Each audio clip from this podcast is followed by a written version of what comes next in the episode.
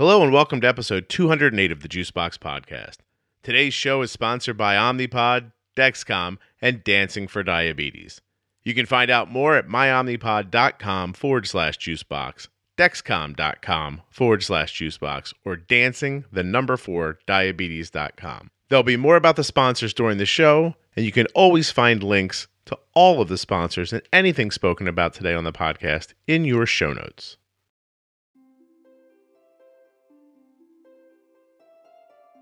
Today I'm speaking with Hannah. She's 25 years old and has had type 1 diabetes for over a decade.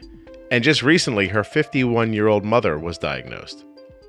This is just a really good, comfortable conversation. Goes in a couple of different directions. It's funny, it's lighthearted. Hannah shares some things that she doesn't like. Actually, there's some things I think she hates, which is why this episode is called Hannah Hates Everything. Please remember that nothing you hear on the Juicebox podcast should be considered advice, medical or otherwise, and to always consult a physician before making changes to your medical plan or being bold with insulin.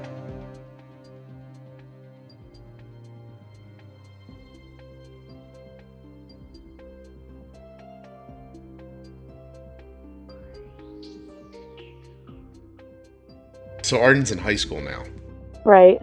And they're on these block days. By the way, we're recording Hannah. Hi. Okay, great. they're on these block days now and the schedule changes like every day and and sometimes she has two block like classes that split in the middle and you leave for lunch and she's still trying to figure the whole thing out right. so a few minutes ago i get hey lunch is in like seven minutes and i said okay do 10 and a half units extend that let's do 20% now do the rest over an hour and i was like and look for another uh, text maybe during lunch because we might need a little more insulin and that was all i heard Okay. Five, ten minutes later, I get this text.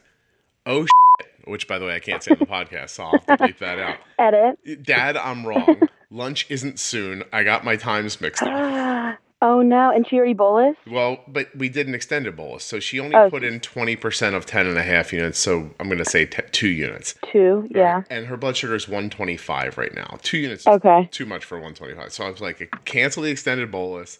And she's like, lunch isn't for like a half an hour. I said, let's temp basal off for a half an hour. I this might catch it. It probably isn't going to, and she might need juice before lunch. Right. But I was just I laughed because of the oh, you know. Yeah. The- the that is actually really funny.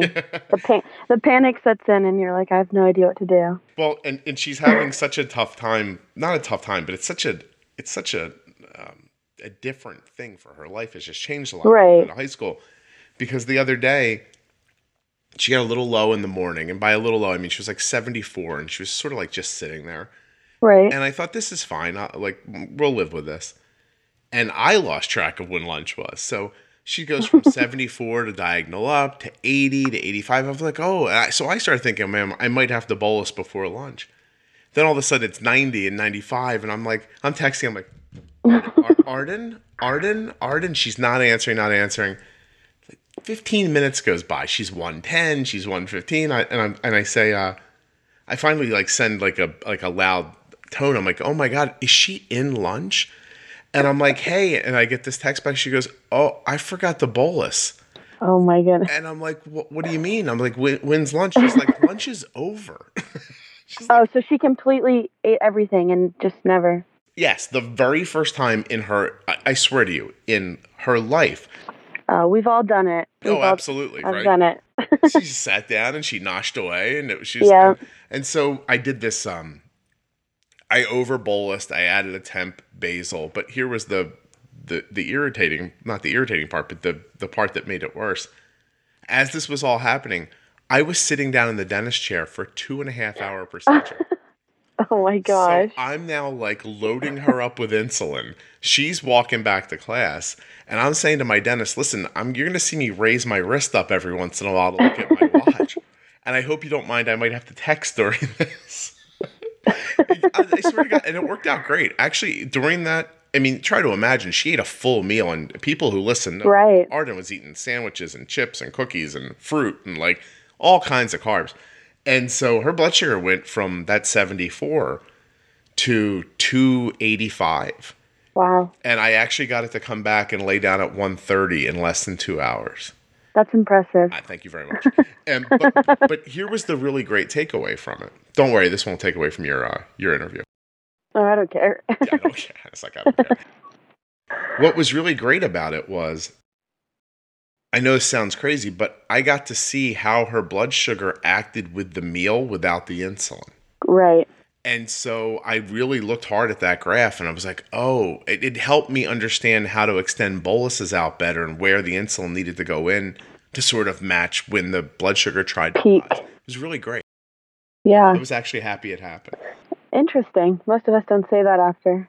well, it's all perspective. You really, Yeah, you know, true. if you've listened at all, like, and I know you do, but you you can't think of these things as mistakes, and you have to you have to think of them as data. So I just thought, Right. okay, I handled it. Now, what can I learn from this? Right. I think it's a reverse engineered uh, look at what I try to explain to people, which is you have to look at the data to decide what to do next, and you can't. So I had a mistake. Obviously, we it was a pretty you know it was a pretty egregious one in the world of diabetes, like not taking insulin for food. Um, and it's still it just offered so much back if you can, can kind of control your emotions and not like devolve into like a puddle on the floor going i'm a you know you know Right. we Freak out. Yeah, we screwed up. We screwed, freaked out and messed this up. anyway, uh, six minutes in, go ahead and introduce yourself. Dancing for Diabetes' mission is to spread awareness through the art of dance to better educate the community, raise funds to find a cure, and inspire those with diabetes to live healthy and active lives. You can find them on Facebook, Instagram, and at dancingfordiabetes.com. That's dancing, the number four, diabetes.com. I'm Hannah. I am 25 years old, and I've been a type 1 diabetic since I was 11. Okay. So almost half my life now. Well, Oh. over half my life. I like how you were like 11. Like, I think I was 11. I'm pretty sure. It was like right before my 12th birthday. So I say I was 11, but it's kind of cheating. It's not cheating. So, so okay, hold on. I'll do the math for myself. 13 years. And, um, and you have more than that, like going on. So, like, we'll get to everything, but tell me a little bit first about. By the way, at this point now, when people come on, if you don't have like multiple stories around diabetes, boring. Super boring.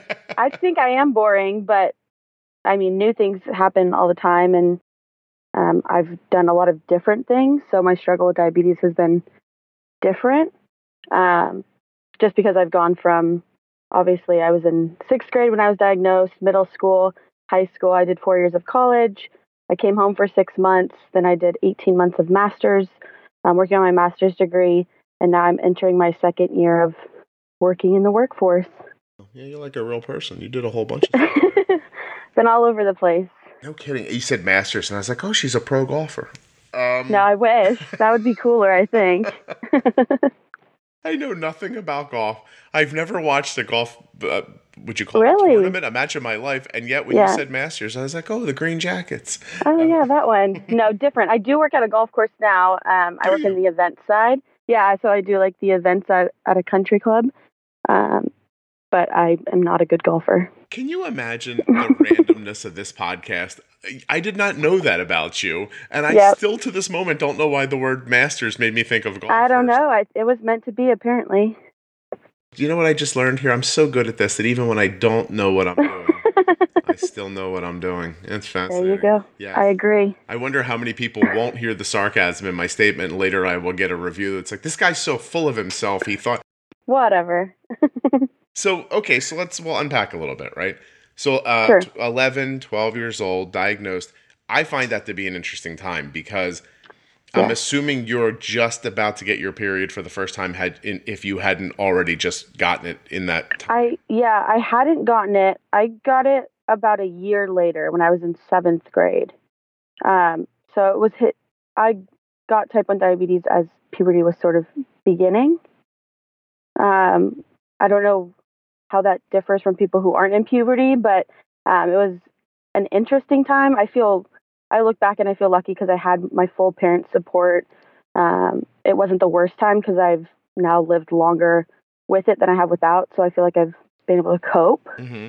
because I know no different right now.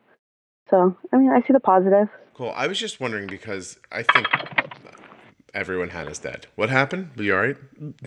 there was a, Me? Yeah, there was a loud noise on your end. Oh, sorry. No, I don't know. It's fine. I have Um, new. I just got the new iPhone, so I'm. I don't actually know what I'm doing. Are you so you using Skype with your iPhone and like just uh Headphones. yeah? Are they wired or or AirPods? They're wired. Sounds great. Oh, good. This is for Okay, everybody sorry. else who's listening. Don't be sorry. um, sometimes the the wired headphone though can like hit your clothing and make a noise. Like that's Oh, got it. Probably what it was. Anyway, um, I first of all I think it's incredibly interesting because you're probably honeymooning as you're diagnosed, and then puberty begins. And it changes things, but you didn't really know it changed things because Right. it's right when you started. So there was no difference for you. Whereas people who have uh, little kids who you know i always find it interesting when someone's like mike you know here's my kid's graph he's eight look how easy this is and i was like yeah i mean it is but and, Right. and well done and all but like it's going to get harder you know more there's going to be more like moving pieces at some point Uh, it's just you didn't get to see it with the Yep, the never train- saw you, you didn't get the training wheels version of diabetes. You got the like I'm it. Plus, I wanted to prove that I could say period without being uncomfortable because I yeah, got, it's not a big deal. I got feedback from someone. I, I, I- and and she was like, I, apparently I say lady time a lot um, because I find that amusing, but apparently everyone doesn't find that amusing. So I got this note the other day. I used the word period in a podcast, and I get this like two sentence note from a person who's just like, "Hey." Well done using the word period today in the podcast instead of lady time. And I was like, I didn't know that bothered people. So I'm very sorry. Interesting. Yeah, I didn't know. Um, and just I was like, I was like, are you kidding me? I can't, I can't, I'm trying. I'm really trying. Well, we did it. You used it, and we moved on. I'm feeling pretty good about it. Yeah. But so, okay, so you start out 13 years ago. That's right on the edge. Did you have early CGM technology or how did you start? nope. No. Um, I started with needles in the hospital, and I actually did that for about two years, just solely um, finger pricking and needles. How did that go? Um, I don't have like horrid memory memories of it. Like it was okay. Um, I didn't know any better. I didn't know there were other things to offer. I didn't get a great education in the hospital. Um, but like I said, what they taught me was all we know we knew. So my dad had to overcome his fear of needles pretty quickly. So that was probably the biggest hurdle and like the one that I actually remember. Um, but after that, my parents only did my shots for a couple months and then I kind of just took over and they would help with like the math, but I just started kind of doing everything myself. Giving yourself the insulin. Was that, do you feel like that was your decision or was it them trying to be like, hey, you really need to do this? Do you remember? No, it was it was definitely not them pushing it off on me. It was definitely more of like I can do this, so I'm going to do this. Um, I had a very sheltered upbringing. Um, I still am very sheltered on that on that end, um, but they definitely did not force me to do that. It was definitely my decision. Tell me how you were sheltered, if you if you can. Like, give me one great example. I'll give. Let me give you one. I believe. My, Okay. I believe my wife was sheltered growing up. When I met when I met her and we were you know older, I one day this was a very nice day. I said to her, I'm like, let's go to the park. And she said, okay. And I picked her up at her house and I drove to this park that was in the town we grew up in. And she's like, I didn't know this was here. It was like a mile from our home. And I was like, what do you mean? She's like, oh, our parents don't let us drive this direction. I'm like, what does that even mean? Like, like we only, we only lived in a very small place. There was only a couple of directions you could go. How were you sheltered? Um, I think this story is funny. So, um, after I was diagnosed, I still played soccer. I did all of that, and at one practice, my blood sugar was just really high. So my parents were like, "Sit out. Um, let's try to like drink water and try to get it down." So I was sitting out, and one of my soccer friends came over and said, "Why are you sitting out? Are you okay?" And I was like, "Oh, I'm so high. I have to sit out." And she started laughing, and I was like, "Why is this so funny?" And she was like, "Oh, I thought you were talking about like pot, like you would smoke so much pot." And I was like, "I don't even know what pot is." Like, what are you talking about? I'm just high. and I kept saying it. And my parents had to be like, no, like, she thinks it's something else. It just, it never clicked for me because I had no idea what that was. I see. Okay. Well, I think that's a good kind of sheltered. Just one. Yeah, no, that's a good one. But just in general, I'm the oldest of three girls.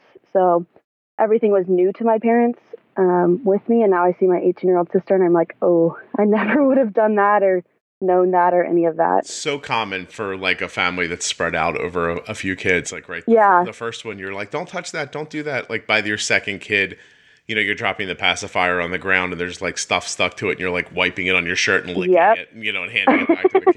You're like, here, No this problem. is completely clean now. Yep, very true here. That's so cool. So, okay, so you have two younger sisters. I have two younger sisters. Is there any um, other endocrine issues in your family? No, there's none on either side or within my immediate family. Well, well, there is now. When I was diagnosed, there was nothing. Okay, It was very random.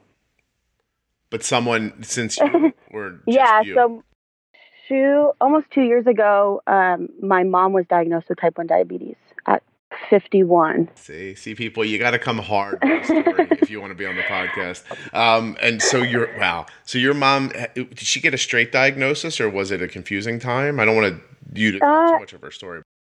No, yeah, I don't want to. Well, I can tell her story because it's it's I understand it. But she um, got really sick and started losing like a ton of weight. Where everybody was like, "Oh my god, you look so good, you look so good," and like she had been exercising and stuff to give her credit, but um, she became like super lethargic, which which obviously wasn't like her. She was drinking a bunch of like normal water liquid, and she's not like a water drinker.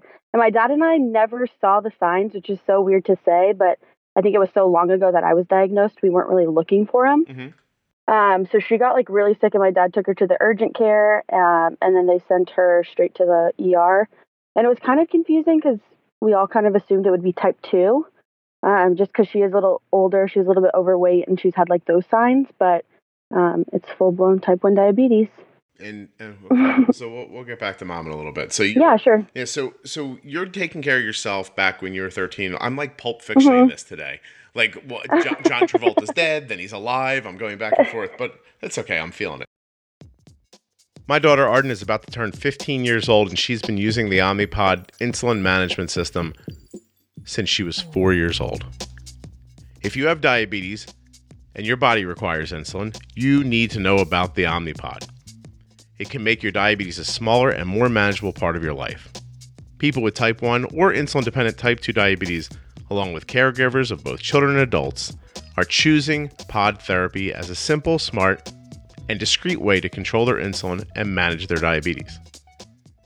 With the Omnipod, you have a proven, reliable insulin management system that can provide up to 72 hours of continuous insulin delivery.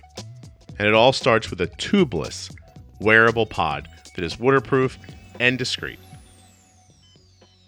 Controlled by Omnipod's personal diabetes manager, you can accomplish everyday tasks like carb counting, bolusing, basal increases and decreases, and much more. The best part is you don't have to take my word for it. You can go to myomnipod.com forward slash juicebox or click on the links in your show notes. And when you do, Omnipod will send you out a free, no obligation demonstration pod.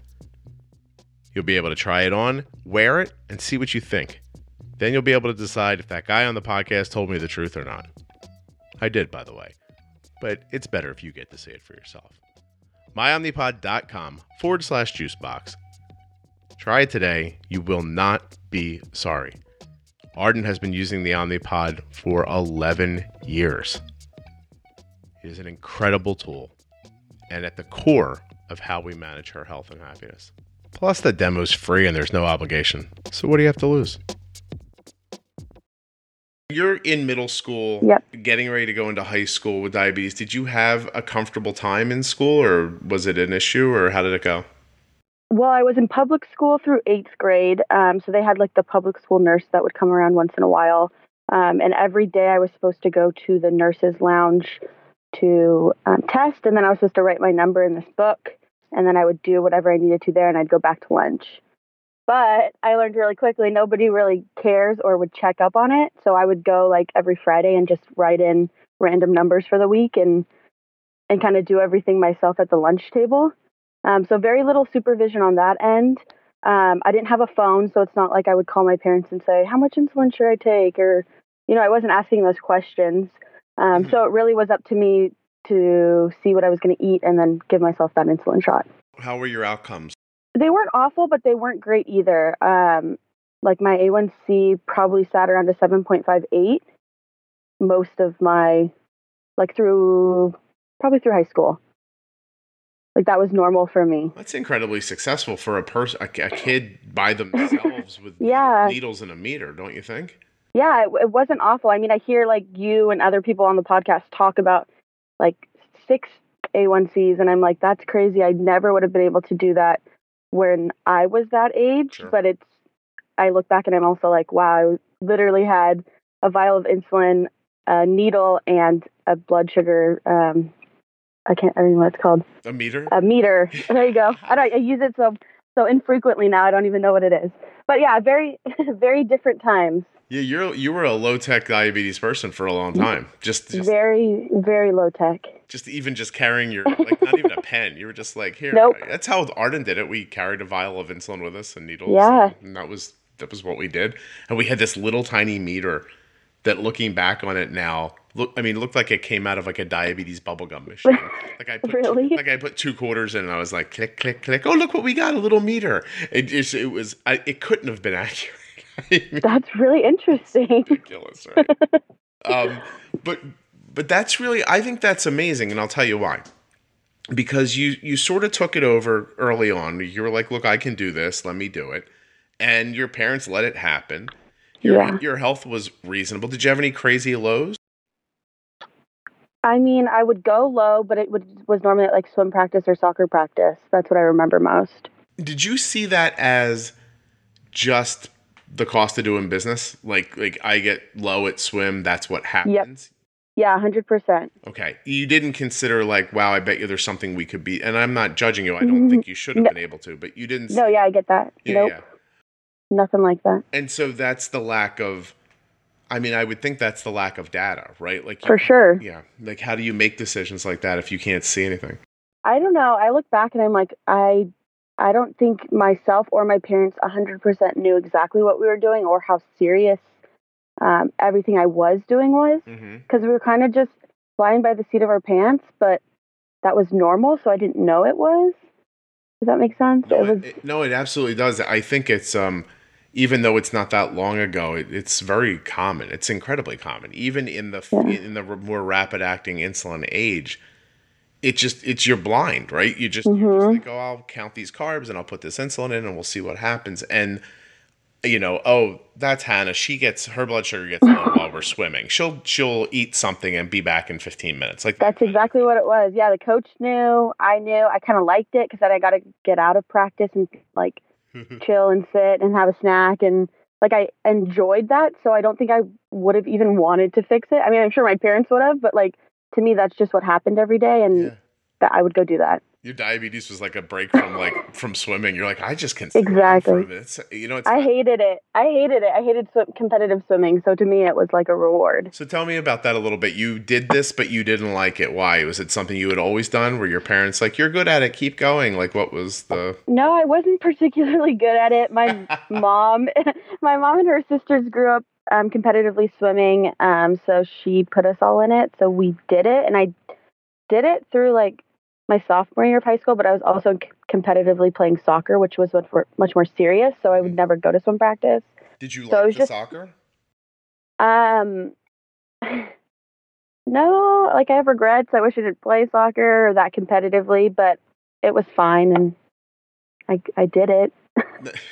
I have a lot of weird feelings about the whole like how competitive youth sports are. If you want my thoughts on that, no. I I do, and, I, and let me tell you why. Right. So, my son started playing baseball when he was three. okay, And now today he's a freshman in college and he plays baseball at his college. which is great. And Arden started and he he it's such a part of who he is. It's in, it's it's part of the fabric of who he is. Right. And Arden started playing softball when she was I don't know, 5. And was and is markedly good at it. Like I think I mm-hmm. think it wouldn't be a problem for Arden to play softball in college at some point in her, in her future.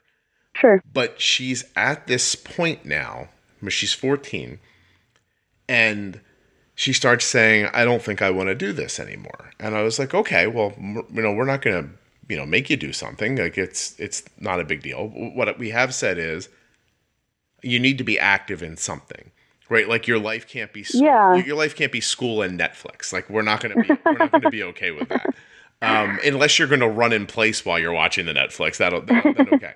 And so Just we're trying to. Well, yeah, it'd be great. Standing, just a treadmill with a, a laptop. I'm like, here you go. By the way, that would make my life so much easier. But, but she, but so, you know, she, I just sit around. I'm like, whenever you can think of something else that you'd like to replace softball with, so that you're moving and you're active and you're social, and you, you know, like, just tell me what that thing is, and I'd be happy for you to do it. It doesn't matter to me. I'll, like, I'll take you to the gym if you want to go to the gym. You know, like, like it doesn't matter. Right. And then she's like, oh, I'll just play softball. But, you know, like, and that happens like year upon year. And then, then, you know, when she was 12, her and her team were, I think, two wins away from going to the Little League World Series. Like, they were Wow. like, good, you know? And then you keep playing and, and then you move on to different teams and you're, and you're doing all this stuff. And recently, again, she was like, I don't, she's like, I don't want to play softball.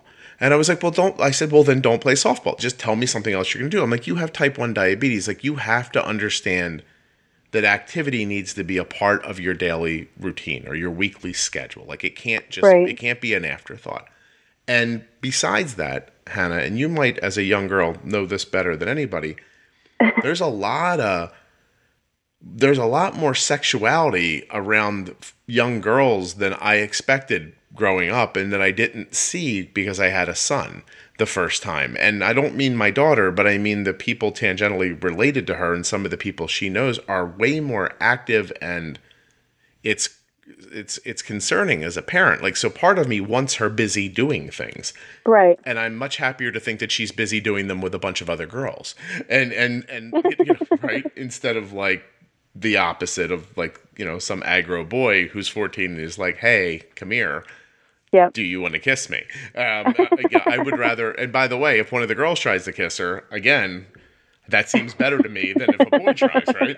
But but but the but the point is, is that I just want her to stay active, right? Right. and and then I watch her play, and unlike you in swimming, and I'm sorry, Arden's really good at softball, Right. and so I have this weird parenting feeling where I think, at what point is it incumbent upon me to just tell her, okay, quit and find something else if if this is how it if, this is how you think of it, and at what point is it not responsible of me to let her walk away from something that she is so good at that could really propel her in different directions before she knows exactly how she feels about it. Because, and hold on one second, because now I have to do the lunch bolus.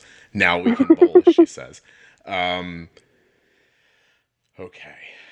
Uh, so she must have got two units. So bolus 8.5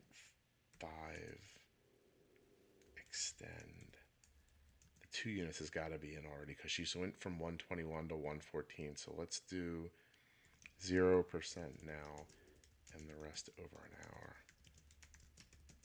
That way this whole eight and a half will go in over the next 30 minutes. The two's got the two's got to be in there being a pre-bolus already. Uh, hold basal back on. This is going to be a mess, Han. If I can get this done, I'm going to be pretty impressed with myself. Um, so, so, so that, so that's the other side of it, right? Like, is you know, like if you were incredibly good at math and you told your mom in like your junior year of high school, like, I don't like math, I might be like, well, too bad, Hannah. Keep taking math because it's a really great skill and you excel at it. And you might then later come back to me in your mid 20s and go, thank God you kept me in math because, you know, as I mature, etc. So, like, I'm stuck in that space. And I start talking to other parents with girls at this age. And I tell them this kind of story in a way that makes me think like I'm going to be the only one saying it. And I have not yet met one person who hasn't told me, oh, my daughter complains about softball constantly. Yeah. And I'm like, wait, so they're all complaining about, wait a minute. Then, it's then just I'm a like, teenage thing. well, that's what I'm Preteen. Right. Like, is this just a where she is in her life situation? And so do I have to like so I'm just sticking with the look, you keep doing this until you can find something else to replace it with. I think that's great. Do I think you? that's yeah, I do because if she really doesn't like it, she's gonna find something else. But it doesn't seem like there's a big rush, so she obviously enjoys it to some extent. I say that. I'm like, you're smiling and laughing and doing great. Yeah. And she goes, No, I'm not. I'm like, why are you being difficult? I don't. I I think that's a, just a girl preteen teen thing. I hope so. The other night, Yeah. I, I, she's talking to me yesterday about something and being really harsh to me, and I said, "Listen, I'm already married to your mom. I don't, I don't, I don't need you doing this too. You know, like, like I have enough people policing my thoughts and actions. Like maybe you could Yeah. leave me alone." You better get used to it because it's just starting. I told her I was like, "Get older, find a boy, and ruin his life, but leave me Uh, alone." Find someone else. My dad did it three times. I don't know how he did it. oh my god, Um, yeah, he's probably but, he's yeah. probably either just checked out or a very strong guy, one or the other. Do you ever notice him staring through you all? Like, I don't really hear you. Or He he doesn't hear us. Actually, he's really good at tuning my mom out, and it's a big. Where I was like, "You don't listen. You don't listen." He's like, "I don't know. Sorry," but it's his coping mechanism for sure. No, it for sure is, and I I realize it now. But when I was growing up, I'm like, "You're not listening to me." But it was your dad's Yeah. somewhere going, I'm keeping my family together, and the way I'm doing it is by not listening to them. no. He's very patient. I think that's what's got him so far. It's very nice. So okay, so you so you have real. So you, tell me a little more. Like you played soccer, but you didn't enjoy it. Uh, but I never, I knew I wasn't enjoying it, but it was never a question. Nobody was like, hey, you still like it? You want to do it this season? It was like, I played competitively, the team was good, and I just stayed with the same team from, think I was like nine until I was 17. Um, so it was never like a question of, oh, you're going to leave the team. It was always like, we do the same thing year after year. Gotcha. Did you feel like if you left, those other girls would not treat you well? No, I wasn't even really so worried about that. I never, it never even left my mind that I would not play, if that makes sense. Like, yeah, I don't know. It's a weird thing to th- look back on. So when you look back, though, you like if if the, the you you are today was back then, you'd be telling that girl, "Hey, you got to get out of this." Oh yeah, I, I wouldn't have survived that long. I'm a very different person, a lot more vocal. Just, di- I mean, obviously Sure. different than I was at 15. Um, but whenever it comes up, or my parents and I are in the car and we drive by like a little soccer game, I'm always like, oh my god, those days. And they kind of do the same thing. They're like, oh man, what a time. Like they see it because my dad was so wrapped up in it. He was part of the club. Like it was just who we were. It was so part of my identity. It never would have left. I don't have that going on. I'm the guy who's slightly off to the side complaining for three hours. Like, just to anyone to listen. Like, this is how it starts. We pull up at a field. The first thing I say is, Oh, where are we now? What hellhole have we found ourselves in this time? Last by the way, two weeks ago, it was a field next to where they parked the trash trucks for this town that we were. Oh, great! I was like, you have to be kidding me. And, and like, you know, and then they're playing, and I, I see, I always have the opposite effect. I'm like, this is meaningless. Like, who cares if they win or if they lose? Like, I care about, like, for me, sports is repetition when you're learning it. Like, you just need to do Right. it. It doesn't matter if you win or you lose or what happens. I don't care about any of that. I just think you need to play. And, and at the same time, I don't want to drive more than 20 minutes to do it. Once I'm outside of a 20 minute window, I'm like, what are we doing? Where are we going? Yeah. Like, if I have to get up early on a Saturday, I'm just like, what is, what is wrong with the people who schedule this? Like, do they have no life? Do they not like sleeping? I would like to sleep. It- it- you know, it's a very, I'm All of the above. oh, I complain so much. I'm so good at the complaining part of it. Anyway, But it's so funny how like parents do go along with it.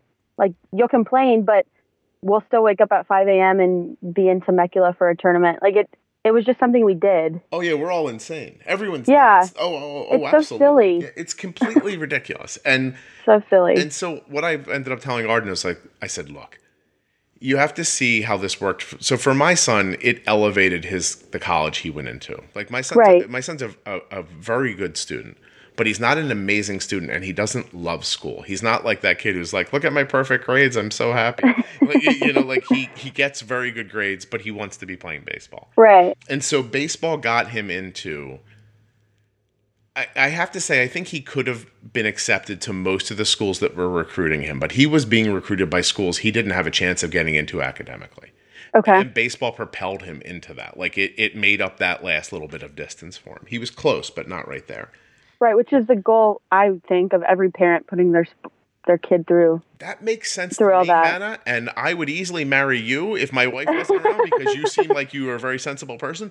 But, mo- but most people are like, "There's glory, and this is going to happen in money," and I'm like, "That's not what's going to happen." Like, No. yeah, hold yourself together a little bit. But so I say to Arden the same thing. I'm like, "Look, I think you're in a similar space where this could help you get over a hump when you're going into college. I said to her, I'm like, once you get in, I don't care if you quit the softball team 20 minutes later, which by the way, no one should hear because then she will never get recruited if she tries to. Right. But, but I'm like, you know, if you don't like it, you don't like it. You don't have to do it for four years. Well, and I also think, yeah, I think it's a good thing, even if she gets there and she does want to do it for four years, like the structure it gives, the help with academics, like the team bonding. I went to college with no team and it sucked. I hated college. Um, so, I mean, I think there's a lot of positives in having that going into college. Yeah, I, I have to say that I see that with my son already in the first like 5 Mhm. weeks where he just showed up where people were already on his side. Yeah. And, and there was somebody there. There was a lot of value to it, and I believe there still is. But okay. All right, so let's figure this out. So you go to college. You didn't like so you didn't like so- Hannah. The the episode title is very close to Hannah doesn't like anything. Uh, but so- so- I know it's so true. I kind of am like that. I'm I'm not a negative person, but I don't like a lot of things. I I don't know. here I'll It's kind admit, I'll admit to something. I don't like food that much.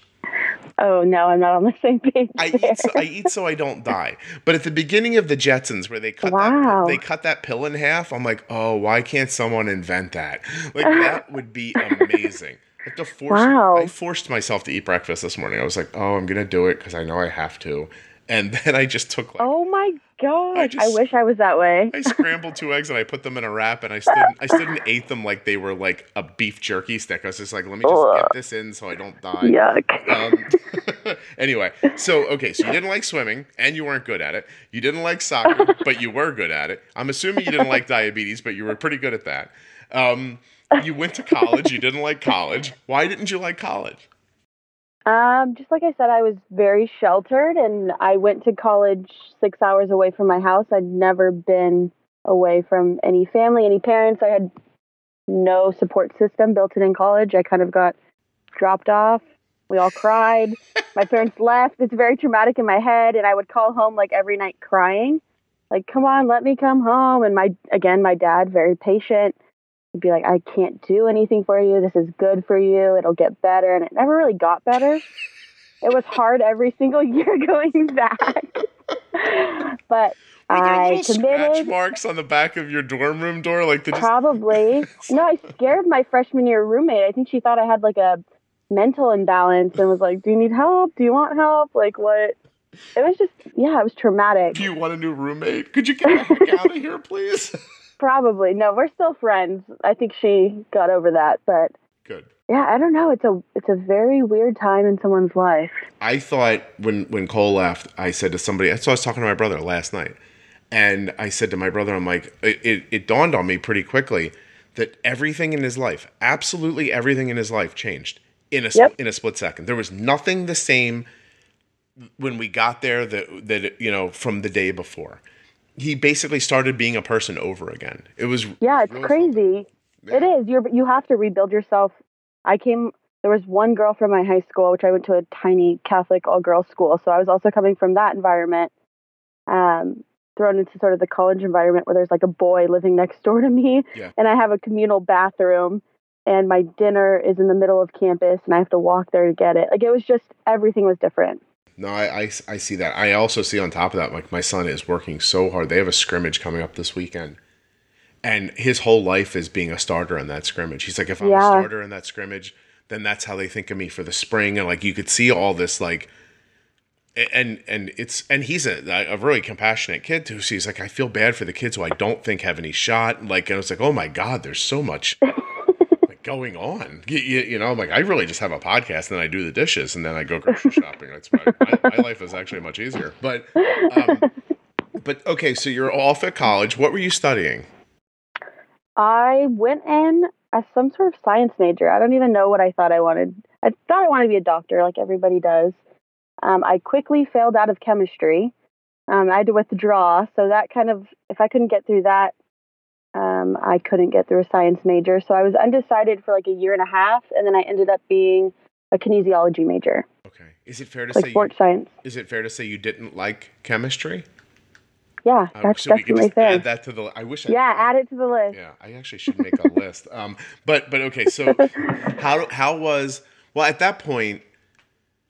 Five years into your diabetes, were you still you weren't still with your needles and your vials, or were you? No, so when I was in eighth grade, I got the Medtronic pump, Mhm. which was very quickly life changing. Um, I learned that.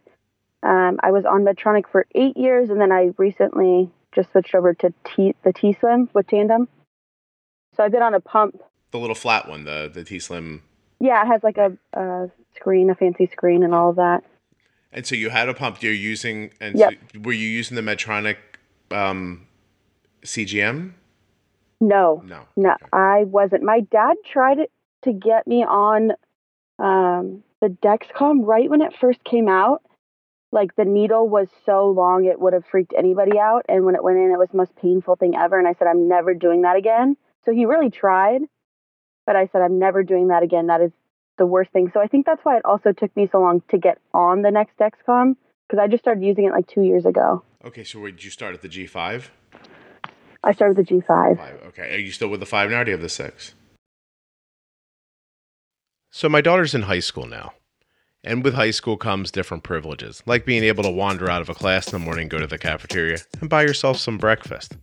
And so, what young girl wouldn't want to go down and get a big old chocolate chip muffin in the morning? So she sent me a text and said, Dad, I want to go get something to eat. I was like, Right on, go. We made a little bolus based on what her Dexcom CGM said her blood sugar was, just to get a pre bolus going. And then she got to the cafeteria. She says, I'm going to get this chocolate chip muffin. How big is it? I asked her. I don't know. It's pretty big. How big? I don't know. Big. How many carbs does it have? I don't know. It doesn't have a package. So, based on historical knowledge that I have of my daughter, we bolused the amount of insulin that we thought was going to be right for this muffin, but we weren't correct. Not completely. And soon she needed more insulin. But how did I know that? Because the data coming back from her Dexcom CGM showed me a rise in her blood sugar. We were able to cut that rise off and put it to an end, bringing her blood sugar back down to where we wanted it. We did that remotely while she was at school and I was at home. Because the Dexcom has a share and follow feature that's available for Android and iPhone. It's amazing, right? My daughter got to try a completely new food on her own. She did not have to limit herself, and it didn't drive her blood sugar through the roof because we were able to see what direction her blood sugar was moving and how fast it was going with the Dexcom G6. I want you to go to dexcom.com forward slash juicebox or click on the links in your show notes to get started today with the Dexcom G6 continuous glucose monitor. Your results may vary, but in my opinion, there's nothing better. I'm on the six. Okay. Okay. So uh, you have a good perspective. So from that first Dexcom that you harpooned yourself with all, all those years ago, and you were like, "I hate this," and, and It was so bad. right, um, and and to now, can you describe to people the difference between the G6 and the and what you started with, like all those years ago? I really can't because it, it was such an awful experience. I only did it once, and I said I'll never do that again. Gotcha. Um, it, which I didn't. I never let him try to put it on me again. Right. Um, but then I, I think I started listening to your podcast and like online stuff um, about how far Dexcom had actually come. So when I got the G5, and I still had my dad help me put it on, it was I was like, oh, that was it. Yeah. Oh, okay, cool. And then, as you know, you see all these numbers, and it's like, uh, it's life changing. Right. And then the six is for you. Do you find it It's crazy. close to painless? it's yeah, I can do it myself. So my I still live at home. So my dad was putting the G5 on me every single time I had to do it because I it freaked me out that clicking noise. I couldn't get over it. I can do everything else, but I couldn't get over the sensor, but I really wanted it. So Yeah. he would do that for me and now I can do it myself, which I'm 25 and I feel really proud of it. Well, you should. First of all, you should, and I think that that's amazing that he helped you. And then I, I think it also proves something that I say here a lot, which is some things just can't be rushed, right? Like, you know, Right. like I every once in a while, I can feel the internet stares at me, right? of the Yeah. well, you're involved in your daughter's maintenance, like you know, like her moment to moment decisions. How, what, how is she ever going to learn it? And I'm like, well, she's going to uh-huh. learn it the same way she learns everything else, like over time. Like, I, I always think of the kids have this great way at the beginning of the school year. They come home in the first couple of weeks and they're like, this math class sucks. I'm not learning anything. The teacher's bad. And I'm like, okay. And then at the end of the year, they understand everything that they need to understand for that year. And I always Yeah. I always ask them, I always stop and point out, it's like, remember the beginning of the year you couldn't do this. Yes. I said, you can do it now, right? Do you remember Right. the moment when you learned to do it? And they don't know. I said, because Right. it took the whole year. It took little moments and little experiences and, and you know, failures and successes to build up this this new idea in their head. I think diabetes is the same way. I think that I trust that one day Arden's going to just sort of like you did with the needles go, "Hey, you know what? I really do know how to do this. Like it's okay. Like go ahead. You know, she'll release me. You know, it'll be it'll, she'll just be like, "Go ahead, run run around in the field till you die," which will probably be like a week and a half. Like there's no way I'll make it much longer, you know. But but it's just it's I think that's the idea that one day she'll be like, "Hey, I really do get this the way you get it now." hmm and let's be done. And Right. and I and I don't know why there has to be a rush to that. Like why does it why do people say, well, they're 15, they have to know. They're 16, they have to know. Like wh- what's the big deal that you were 23 and you were like, "All right, dad, I'm going to pull my pants down now and I need you to jam this Dexcom thing on me because I can't do it yet." And Yep. and and look at you. Like it was the probably some time and some comfort, but then the technology moved on to a place where you thought, "Okay, well, I can do this myself." Which, yeah, You know, I totally can. Okay. and I don't see that that's a problem. Like you joked about it, like, oh, I'm 25, and I'm. like, I think that's great. I think it's fine. I think if your dad was willing to do it, then he's a great person, and and you are too for for understanding you needed some help. Well, yeah, I mean, it worked for me, like at where I am in my life. Like it, I feel like Dexcom is moving on and all of that, and I can move with it. Right. Um, and I actually feel really lucky that he wanted to do that and was like okay with doing it because, like I said, he has this awful fear of needles, and he never once was like, "Oh man, I don't think I can do it." Like every time he came home from work, I'm like, "Please help me," and he was always there to do it. And I think he's happy to because I don't include him in a lot of diabetes management anymore. So it's like a little thing we had. Listen, your dad is Uh, wi- your dad is willing to do anything for you except listen to you and pick you, and pick you up from college when you're crying on the phone. Yes. Other than that, he's right there. He'll answer the phone, which he continued to answer the phone. He just wouldn't come get He me. wouldn't come get Do you think they hung up the phone afterwards and they're like, "Oh, this girl. Oh my god, I hope the other two aren't like this." no, well, yes, I'm sure they said that to themselves, but no, my mom was a mess too, so he was the only like sane one that could kind of talk us down. I'll tell you right now, it's it's impressive because the other side of it is, I we we were driving Cole to college. Like I was okay. Like it was a stoic kind of drive. Like people were pretty Mhm. quiet. But then you got there and you you know you're making his bed and getting his stuff together and doing all the things he needs to do. And the the school's kicking you out in a couple of hours. They're not letting you stay Right. And we're leaving, and I'm thinking, you know, like, don't be upset. Like, don't, he doesn't need to feel upset as we're leaving, you know, like that kind of thing. But still when i hugged him i was like I, I started off with like okay like we'll be back in a couple weeks for family weekend and i ended with like i love you i'm so sorry like you know.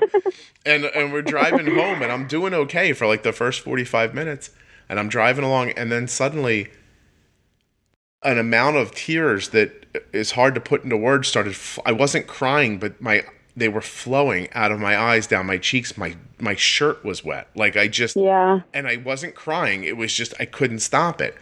And then I thought I thought, okay, like I'm gonna stop this. Like I'm gonna take a deep breath and I'm gonna stop it. And I went to take a deep breath and I couldn't even draw in air. And when I tried, Yeah. I started crying. And then I cried for like 20 minutes while I was driving the car. Not like not like, oh woe is me, forehead, hand, like, you know, like down south southern belle crying, but I was just like like the whole way. And all I could think was, why did I leave him there? Like, Right. like, like it felt like such a like I'm like I knew it was a great situation for him. I knew it was what he was supposed to be doing, but I couldn't get over the feeling that I shouldn't have done it. And then I had two incredibly weird thoughts. The one was that I hadn't done enough for him. Like that I had missed opportunities to make him more prepared for the world. Couldn't shake that feeling.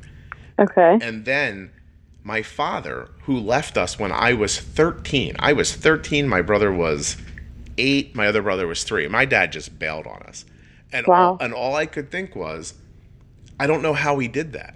Like, forget the bigger, like, existential question. I'm like, how did he bring himself to leave? And I thought, God, he must have really not liked us because, like, That's really bad. I shouldn't have laughed. no, no, I'm laughing because like because I couldn't I couldn't fathom how he could have done that. Like no, Right, like right. because I could barely leave my son in the what is probably the best situation in the world for him, where he's completely safe, completely comforted, doing things that he loves, um, and and yet I I felt like I was abandoning him.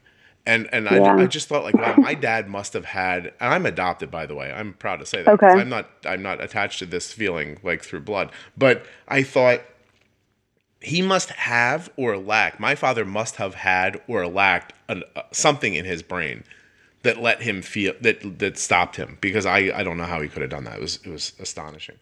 Um but I, I my wife's like do you want me to drive? And I'm like I'm fine we get home and everybody's all weepy and weird and it sort of feels like he died for some reason like it's you know it's very strange. And uh and then my wife finally goes kelly goes to bed arden goes to bed and i just go in my son's room and sit on the floor and cry for like Oh. another hour. And then i go to bed. i've been a stay-at-home dad for like 18 years. To be fair Right. i'm pretty much a lady. And so like a mom. And so i'm just like all broken up and everything and uh and now it's better it's like five or six weeks later and i don't cry anymore and it's fine Yeah, no, time gives it perspective. But your dad, what I'm saying is, your father must have had a, that's a ton of resolve. Because if my son started calling me and begging me to come home, I'd be like, "See, I knew we made a mistake." I'm He go get it really, right he really thought it was like the right thing for me. Like he thought I had made the right decision. He believed it was. He thought, it, and it wasn't a bad place. Like nothing bad was happening to me. Mhm. I just felt like I didn't fit in. It was just a lot of things. So I didn't eat. I couldn't eat for like three weeks. It was just, yeah, it was traumatic. was was any of the I don't fit in feelings stemming from diabetes, or was it just No, Nothing. none were. I've never really had that like problem with diabetes where I feel like I'm different or outside. Like it just kind of is who I am. And with college, it wasn't a big deal until I wasn't eating and then I was low all the time. And I don't think that helped with like hormones and being in a new place. So I think it was just like everything factoring in. and, and did it at any point get I don't want to say better, but did you get accustomed to it? Was it Yeah, I definitely adjusted. It didn't mean I like wanted to be there or would have made the choice to be there if I if I didn't feel like the pressure to be there okay? for my own self. and kinesiology. so you build K'NEX? Is that what you do? Um, those Uh, little toys. just That's, Kind of similar. is that so? No, Can you explain to everybody Uh, what that is? it's it's essentially sports science. I did more of like the business side, so it was a business major with an emphasis on sports. Mhm. So I did the same thing for my masters. Um, and I loved my major. I felt lucky I like fell into it, and that's kind of when I started finding people with similar interests who like sport, and it could kind of branch out from there. So it did get better, like sophomore, mid sophomore year.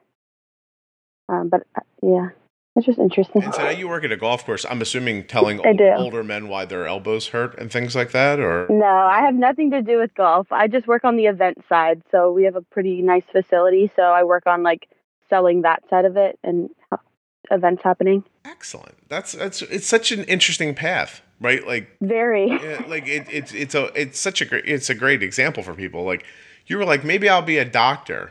Yeah, Yeah. not that. No. Not this, not this. Like, and, you and, and I would imagine that you felt supported to kind of go on that journey and Yeah, definitely. I think it's incredibly important. Like we let our son is like, my son is incredibly strong at math, but I just said I'm like you don't have to pick going in. Just go in undecided. Take some basic math classes. Take some other stuff and figure Mhm. out figure out what it is you want to you know where you want to land. I'm like listen, don't by your sophomore year if you don't know. I'm gonna start. He, I'm gonna start hate that though. Like, Yeah. why should he at 18 have to figure out where he's going to land? Like, that's the, Yeah, it's like awful. Right. And I'll tell you right now that the recruiting process for sports makes it worse because Yeah. at 18, it's unreasonable to ask somebody what they want to do for the rest of their life. By the way, I think it's unreasonable to ask me what I want to do for the rest of my life, but that's that's another decision. Um, but when you're you're recruiting, you start recruiting when you're 16. And coaches come up to you and they go, "What do you think you want to do at school?" And he's like, "What?" Like, like, it, was there an answer past hit a baseball for you? Because I hadn't really thought about that. And and we always tried to be very like I I would always say that to him. I was like, look, you don't need to know. If these guys ask you, just tell them what you're strong at. Like just you know. And sometimes those coaches just uh some of them aren't the most um communicative people. Like they're good at the stuff they're good at. Right. And when they, you spread out to like, hey, tell me about academics, it, it sort of the conversation goes away a little bit.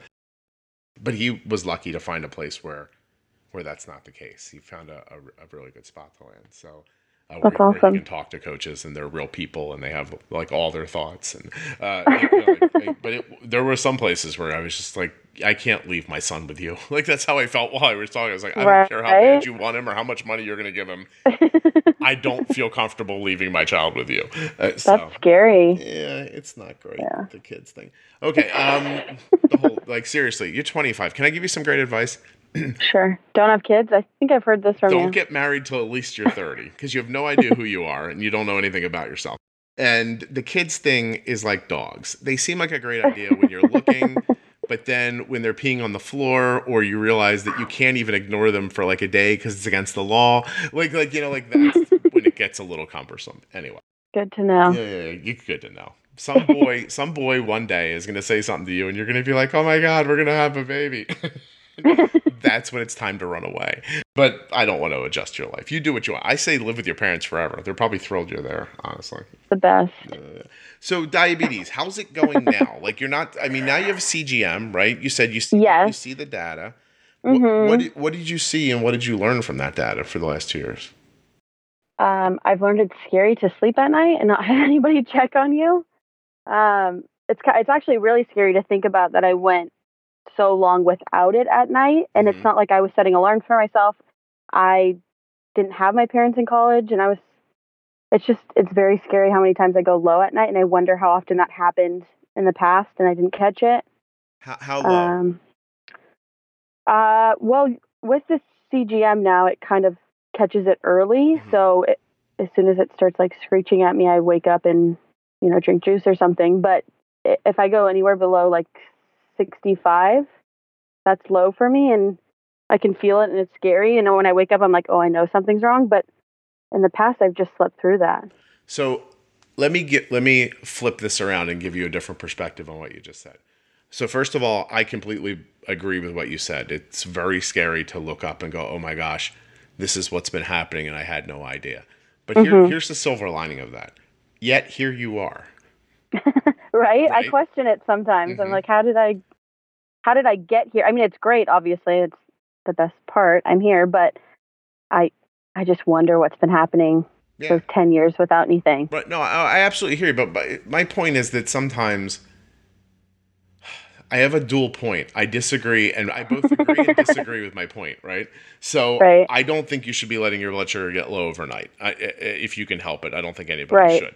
But the fact that it's happened in the past and you're healthy and alive also has to bring comfort. It can't just bring fear. Yeah. Like it has to bring some comfort. I'm not saying that when your blood sugar goes to 50, you should just be like, huh, I'm not doing anything about that because that probably used to happen all the time and I'm still fine. Like that's not the way I'm saying. But it's true. You're right. I've thought about that. I'm Yeah. like, I wonder, like, what is my body fighting it? Like, do I only have so much fight? Did I use it all up? Like, use I'm. up my fight? it worries me. I'm like, oh my god, now I'm weak because I depend so much on a sensor. So if I lose the signal, like I, I think about these things. but you should but but that's where the comfort should come from. Like that's where I would tell you that in a couple of, you know, years with more experience, like the one thing I hear people talk, I'll use this as an example. People talk about like the Dexcom has a two hour warm up period. And Mhm. people say, oh, I'm so lost during that period. It's very scary. And I don't know. I'm like, what did you do before you had it? You lived your whole life without it, but you didn't know. And now, true. so now you know what might happen. But the more time you spend with the sensor, the more comfortable you're going to be that you can kind of imagine what is happening. And, Yeah. and so to kind of dovetail back around to what we talked about at the beginning, before right before you came on and we started recording, about five or seven minutes before, Arden told me it was lunchtime, and we gave her an extended bolus, 10 and a half units, extended 20% up front, which means about two units went in right away, and we were going to stretch the rest out of the over the hour. A few minutes later, as we know, she says, "Oh my gosh, I'm completely wrong about when lunchtime is." We canceled the extended um, bolus. Um, I shut her basal off for like 20 minutes just to sort of, you know, horse trade a little insulin for with those two units that we put in already. She comes back around, and everybody heard we bolused uh, uh, eight or so units instead. And you know what Arden's blood sugar is right now? It's 10:55 right now. She has an early lunch today, so she's been in lunch for 25 minutes. Do you have any idea what her blood sugar is? Probably right around 100, I would guess. It's 86. Oh, that's great. It's 86 and it's stable. At one point we were 99 diagonal down while you and I were talking. And and and the point is is that I've seen these things happen so many times that I can tell you that this is where I expected her blood sugar to be, even with all of the mess that was made and all the adjustments and the insulin on and off and all the stuff that we did. This was about my expectation. And there'll be a moment where you, in your life, and I think for everybody listening who has, you know, CGM technology, where you'll have seen it so many times that you can kind of know where your blood sugar is without looking. And that skill should then become comfort while your warm up period is happening. Or if you're 65 when you wake up and you can think it through for I know it's got to be tough to wake up and then make decisions about your health. Like can you tell me a little bit about that before I go on? Like what's it like to be zapped out of sleep and then suddenly having to make good decisions about that stuff?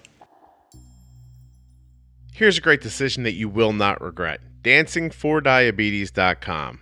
Dancing the number 4 diabetes.com. Find them online, find them on Facebook, check them out on Instagram.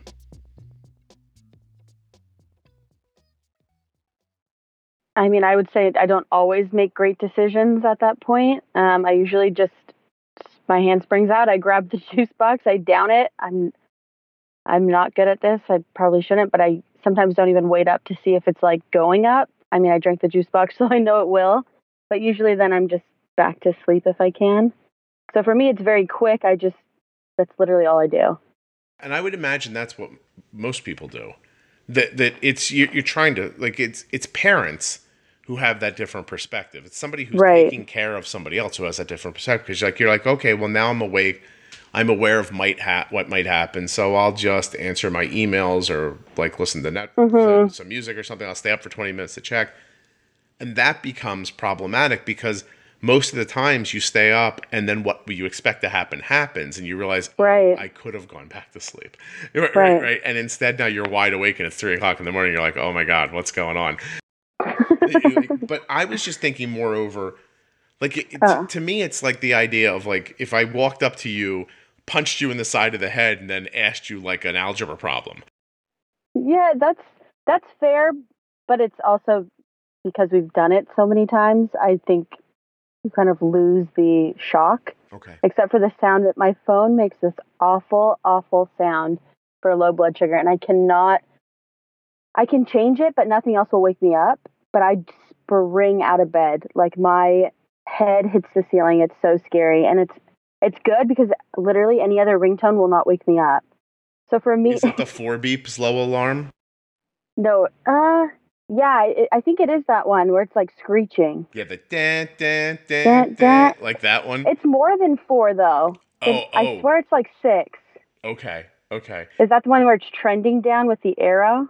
I don't. Oh, the one that's like know. the one that's basically you can hear in the tone. Oh my God, you're going to die. Please do something. Yes, yes, and it's awful, but it's the only thing that gets me up. So I'm awake, and I know I am, and I've also slept. I have slept through that, which is like a. It freaks me out, but I can. too, right? Yeah, my mom comes pounding on my door, like, "Are you okay?" I'm like, "Leave me alone." I Um, just want to sleep. Hey, wait, is this it? Yeah, but I. Oh. Yeah, that's it. But I swear there's like extra beeps at the end, but it could just be my sleep. it's been going off or something. I don't know. Does it? Does your mom's beep too? No, God, no. I don't share any data with any of them. Okay, I was gonna say like, is it echoing from like other parts of the house? I just, by the way, I just you can you can make this do this, so I just pushed the button. Yeah, I figured. Yeah, Um, Arden's blood sugar still eighty six, but um, but oh, so you don't share your da- your data with I her? don't. How come? with, I don't share it with anybody. I don't. I don't want to depend on them, and I also like don't want them to know what my blood sugar is because when I'm like mean or something, I was like, "Your blood sugar is high," and I'm like, "Leave me alone." Like you don't know my life, but she's usually right. Okay, So I just don't want to like give her that satisfaction that she's right. you don't. If know. that makes sense. Well, not only does it make sense, but you don't know my life just jumped ahead of Hannah hates everything is the title of the episode. So it's that's that's my life. But I don't. I guess for me, it's weird. It would be weird for them to have that data on their phone. Like it, it doesn't sound like a bad idea, but to me, that's not going to be helpful to me. Never been your relationship though with diabetes. right? True. Right. they've always just sort of been in the background, being like, "Hey, you can do it." And um, yeah, kind of. Yeah, exactly. Now, do you think if you got into a situation, do you think you could reach out to them if it happened? Like, say you were, I don't know, going away for business for a couple of nights, and you were like, "Look, mom, I'm going to be by myself in a hotel room, so I'm gonna I'm gonna let you sh- share my data, but please, I just want to hear from you if I get below this." I guess I could. I've never really, I haven't thought about it like that. My parents are gone a lot. Like they travel and they go see my sisters in college and stuff like that. Mm-hmm. So I am home alone often, which does give me a little anxiety because I've never lived alone. There's always been I've had roommates and then I moved home, so I've there's always been somebody around. So I mean I, I actually really like that idea. I've never really thought about it as more short term mm-hmm. as opposed to long term sharing.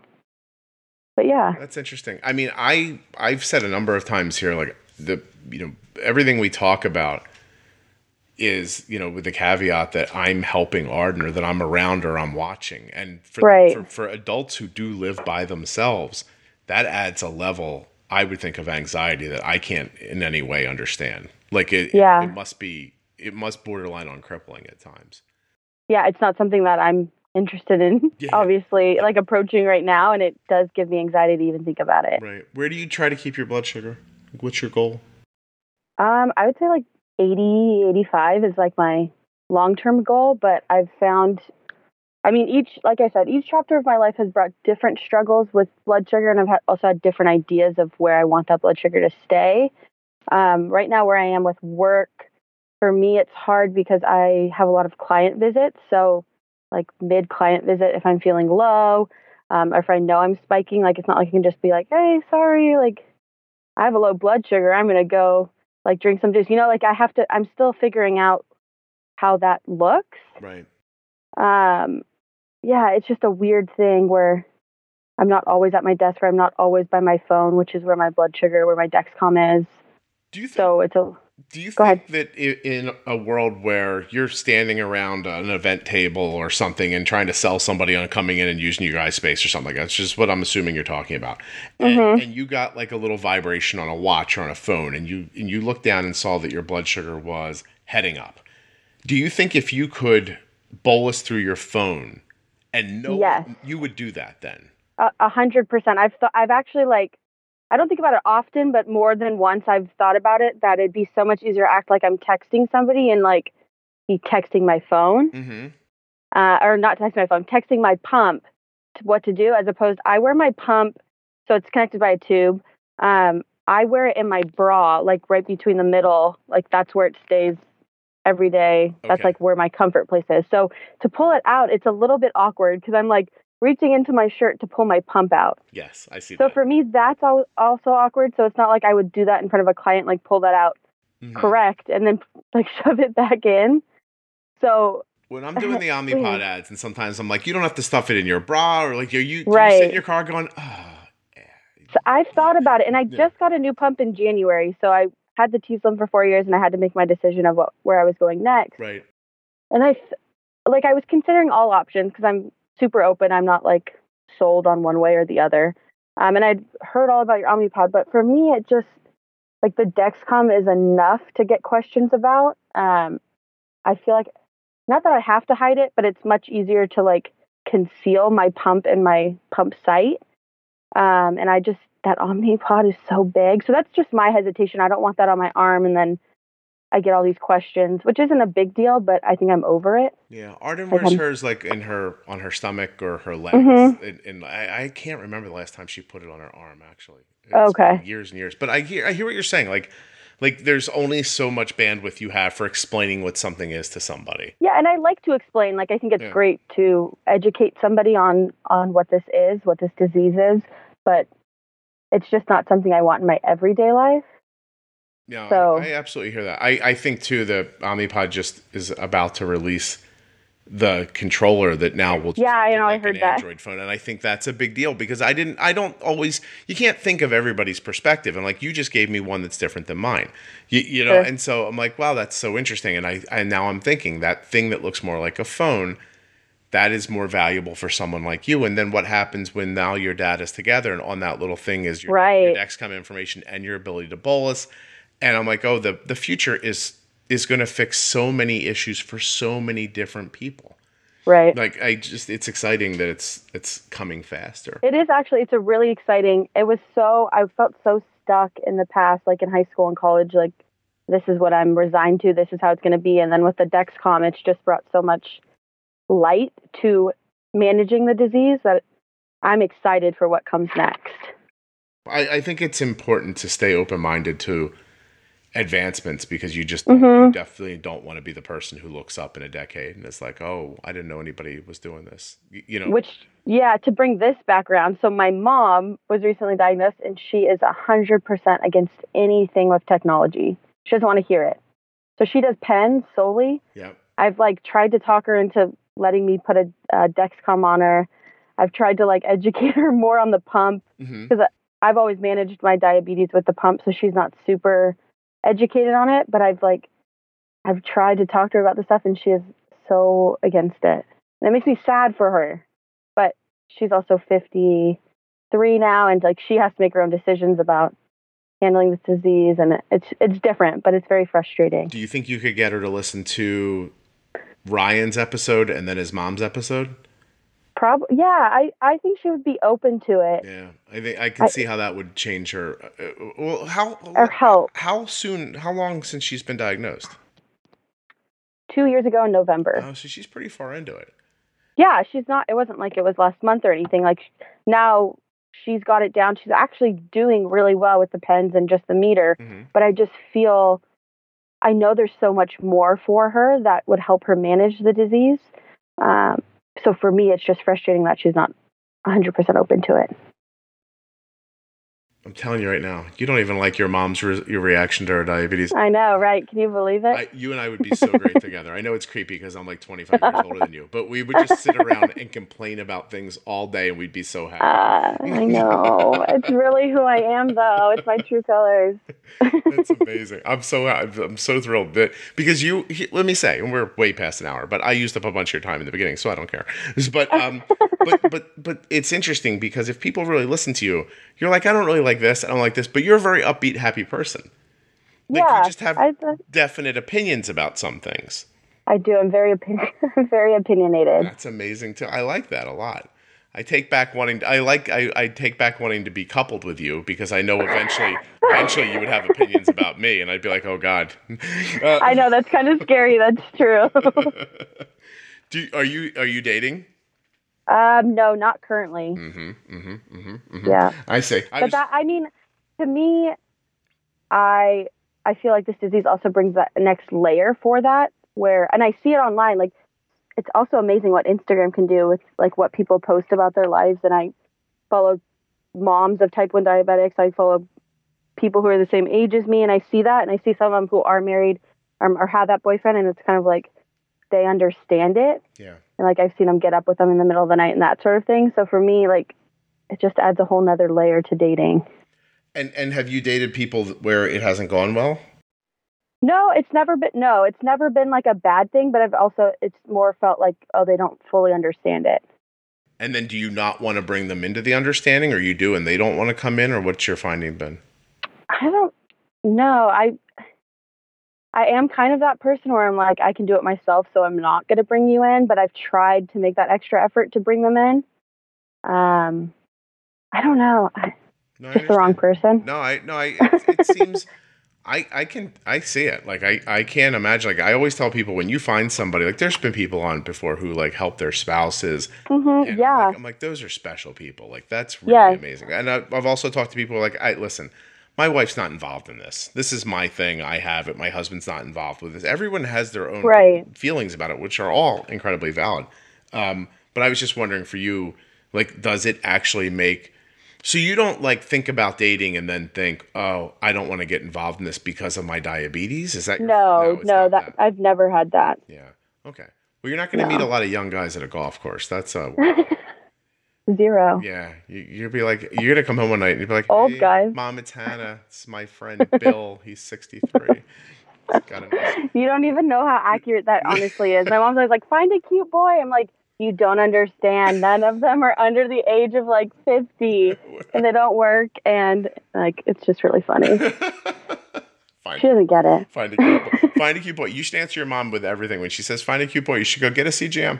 I should. That'd be a good one. can go back and forth about this for quite some time. But at the same time, I'm about to have, uh, you know, we have people on a lot who use, you know, injections, don't have technology, and are doing Yeah. are doing very well too. But I think you, your perspective is like mine, where you got a CGM and then you were like, oh gosh, here's all the things that were happening I didn't know were happening. I wonder what else was happening that I didn't know what was happening. And then you must look at your mom and think, I wonder what's happening to her that we don't know. I do. I really do wonder sometimes. Um, but I- like, I can only make guesses, and I also don't want to interfere on her handling it. But like, she never could fully understand what a low blood sugar was. Like when I was growing up, and I'd be like disoriented and Yeah, sure. um, shaky and all that, and she would, just could never like totally figure it out. So when with her experiencing it, it was like a whole new light. And now when she's like it, I'm like, see, now you know how I feel. And I just like it's so nice to not nice because obviously I would never wish that on her or on anybody, Right. but for her to realize those high blood sugars, yeah, I'm being short, but it's also I can't help it. Like I'm No, it, I'm it doing the best I your- can. It changes the the makeup of how your brain works when your blood sugar's for high sure. Yeah, And and there's only so much. I was Novo had these glasses that I think they gave to doctors' offices that kind of mimic a low blood sugar. Oh, in- and I. I got to put them on in a room with some people who had diabetes. Some people were like, yeah, it's a it- like it's doing a good job of of mimicking it, but still, it doesn't Mm-hmm. it doesn't give you the it doesn't give you the actual physiological Right. like like issues. Uh, I like that you said it was nice that she knows now because I completely understand what you mean. Like it is, it, it'd be great if if everyone with diabetes could snap their fingers and give their loved ones or their family like a real perspective. just like a second of Yeah, feeling right. a low blood sugar because it's yeah, it's just such a unique experience. Yeah, no, I, I just there's times when you see it happening to someone and and I've seen it happen to Arden where I like it's all you can do to like stop yourself from just being overwhelmed by like, the sadness that you feel for them because Yeah. it's it's such a I don't know. It's it's just such a helpless thing to watch somebody else go through. Yeah, and I can't. Um, well, I can because I see it with my mom now, but not so much helpless. But like looking from the outside in, it must be so weird to see somebody like overtaken by that. Yeah. It's a good word I, too. I don't know. It's so weird. You really are overtaken by it. What does success look like moving forward with for you with diabetes? Like what are you what are you hoping to accomplish in the coming weeks and months? Where are you going with all this? I mean, short term, my goal is always to keep my blood sugar more in, like I said, that 85 range. Um, but long term for me is just moving along with the technology. I'm so thankful for what I have now. But like I said um, a little while ago, I I just can't wait to see where it goes. And sometimes I get antsy, and I'm like, why can't it just happen now? But um, like the G6 and things like that help and make it easier to keep a positive exp- or positive outlook on it. Yeah. If it helps you at all, I, and I just said this to somebody recently, but it won't be on the podcast for a long time. the, the the um sorry everybody I record ahead I, I'm not apologizing for that um uh I uh, the the frequency in which things are getting better is so incredibly sped up over how it was even five or six years ago definitely over a decade ago. It used to be oh someone came out with a new meter. This is very exciting. And then nothing would happen for a year and a half. And then somebody else would be like we have a new meter too. And i'm like and and, and like this is it. Like that was how technology grew. Um and all of a sudden and i do i do credit dexcom with it because i think dexcom came into the space and they were like we're going to keep advancing this stuff quickly and Yeah. it pushed everyone else to do it along with them. Um, and now you're getting hey you know from all these companies like we have you know low basal suspend we have you know or low iq whatever the tandem calls that thing. And then you know medtronic's got this thing and omnipod's coming out with the horizon and the dash is coming and, and you know it's stuff's happening really quickly. Um, and some of it's incredibly valuable. So uh, i think you're going to get your wish. I think in the next couple of years things are going to be. I know people with diabetes are used to hearing this is going to get cured in five years. I'm not talking about that. Right. Nobody's curing nothing, as far as I can tell. But Right. uh, but what I do think is that these advancements are coming, and they're they're not just little advancements anymore. They're they're, they're giant leaps.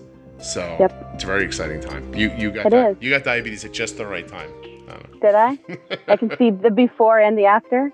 Yeah, well, yeah, because your before is not terrible, and your after, No. and your after is going to be amazing. At least you're not like I used to have to pee on a thing and set it on fire, and then we you shoot it to Mhm. the moon, and when it comes back, you had your blood sugar. like, you- like, cause it, you know that. Uh, but at the same time, you're gonna have a really good perspective um, Yeah. a, in a number of years. So, well, thank you very much for coming on. Thank you. I want to thank Hannah for not hating the Juicebox podcast. She hates everything else, but she loves the show. I appreciate her coming on and sharing her story and having this long and fantastic chat with me.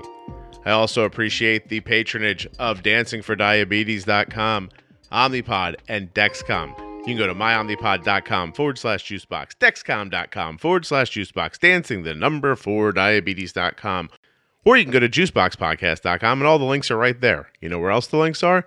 In your show notes to your podcast player. I had planned on sharing some exciting news about something that's coming up really soon on the podcast with you right here, but this episode was already much longer than you're normally used to, so you probably have other things to go get ready for. I'll just tell you next week. It's not a big deal. You'll find out then. How do you keep a podcast listener in suspense?